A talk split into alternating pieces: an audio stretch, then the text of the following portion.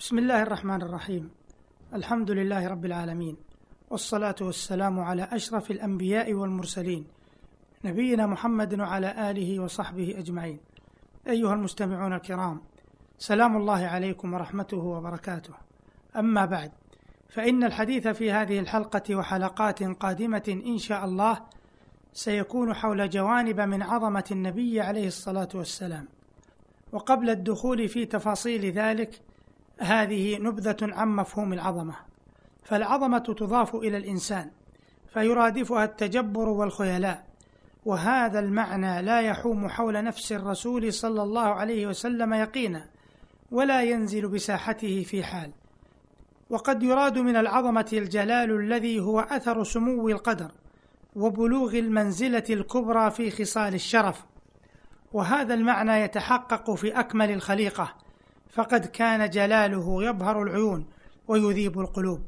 وقد يقصد من العظمة عظم القدر والتناهي في خصال السؤدد والكمال، ورسول الله صلى الله عليه وسلم أوسع الناس في هذه العظمة مجالا، وأبعدهم فيها أمدا، وأرسخهم فيها قدما. أما من ينفي عنه العظمة يقصد الجلال ويقصد بلوغه في الكمال الأمد الأقصى، فقد تنكب عن الحقيقة جانبا. وإن من يبتغي عظمة رجل بحق فليبحث عنها في ناحية عقله وعلمه وخلقه وإخلاصه وعزمه وعمله وحسن بيانه. ولقد جمعت هذه الخصال للنبي صلى الله عليه وسلم بحذافيرها، فقد كان راجح العقل، غزير العلم، عظيم الخلق، شديد الإخلاص، جليل العمل، صادق العزم، راجح البيان. وهذا ما سيتبين في هذه الحلقة وحلقات قادمة إن شاء الله تعالى.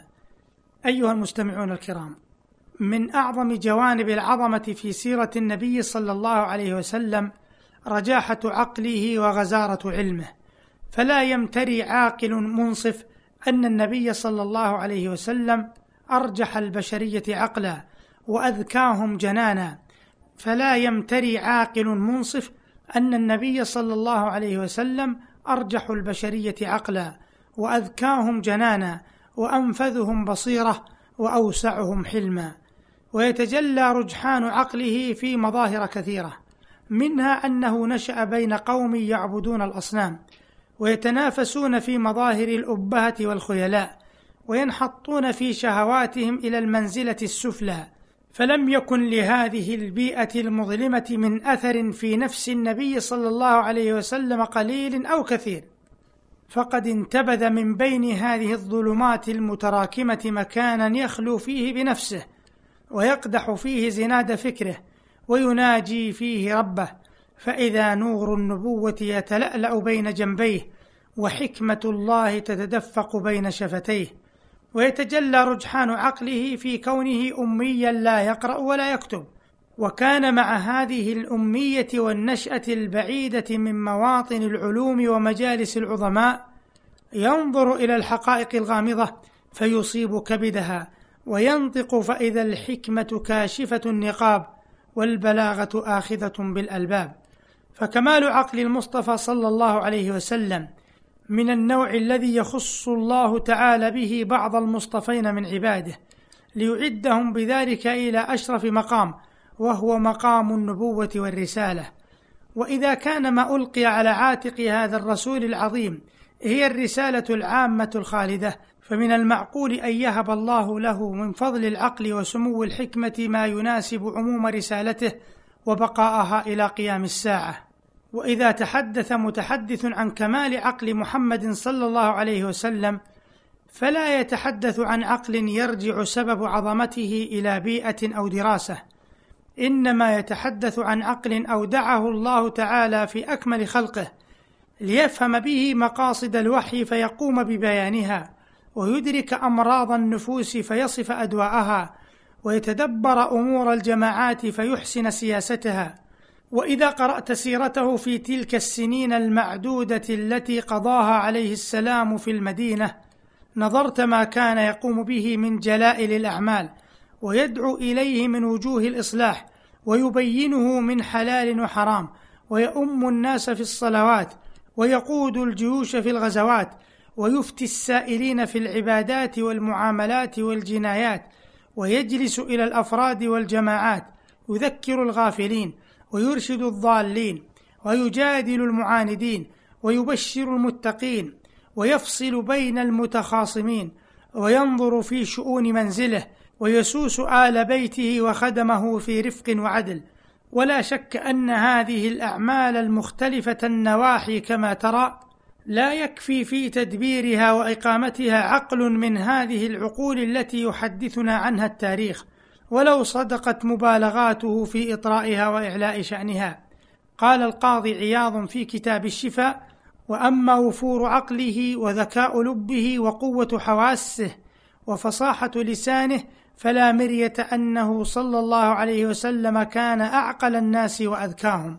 ومن تأمل تدبيره أمر بواطن الخلق وظواهرهم وسياسة العامة والخاصة مع عجيب شمائله وبديع سيره، فضلا عما أفاضه من العلم وقرره من الشرع، دون تعلم سبق ولا ممارسة تقدمت ولا مطالعة لكتب منه، لم يمتر في رجحان عقله وثقوب فهمه لأول بديهته، وهذا ما لا يحتاج إلى تقريره لتحقيقه.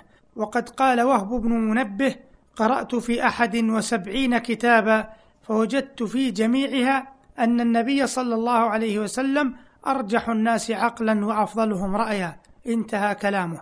وقال الماوردي رحمه الله متحدثا معددا بعض صفات النبي صلى الله عليه وسلم: إحداهن رجاحة عقله وصحة وهمه وصدق فراسته.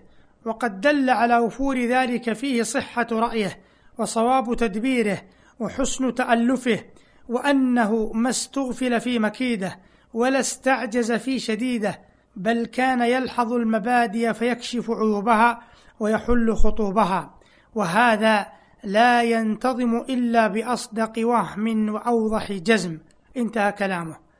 فظهور هذا العقل الكبير في أمي لا يقرأ ولا يكتب من أظهر الدلائل على أن هذا الأمي صادق في دعوى أنه رسول رب العالمين. فإذا تكلم أحد في كمال عقل المصطفى صلى الله عليه وسلم فإنما يصف آية تبعث في قلب الجاحد إيمانا وتزيد قلب المؤمن اطمئنانا.